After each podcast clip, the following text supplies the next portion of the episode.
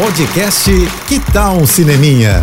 Dicas e curiosidades sobre o que está rolando nas telonas, com Renata Boldrini. Eu torci, no fundo, sabia que a participação do Keanu Reeves como John Wick não tinha chegado ao fim no último filme que chegou aos cinemas, né? John Wick 4 se disse a despedida do personagem, mas eu não levei a menor fé nisso não, gente. E eu tava certa, ainda bem.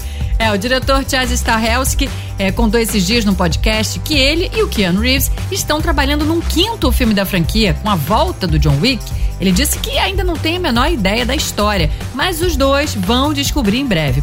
No entanto, Chaz avisou que ele e o Keanu já têm uma ideia de cenas de ação que eles querem fazer que não conseguiram nos filmes anteriores.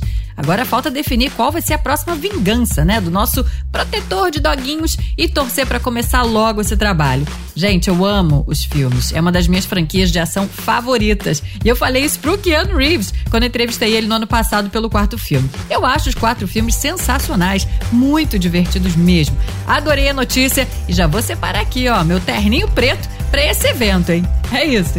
E se quiser mais dicas ou falar comigo, me segue no Instagram, arroba Renata Boldrini. Tô indo, mas eu volto.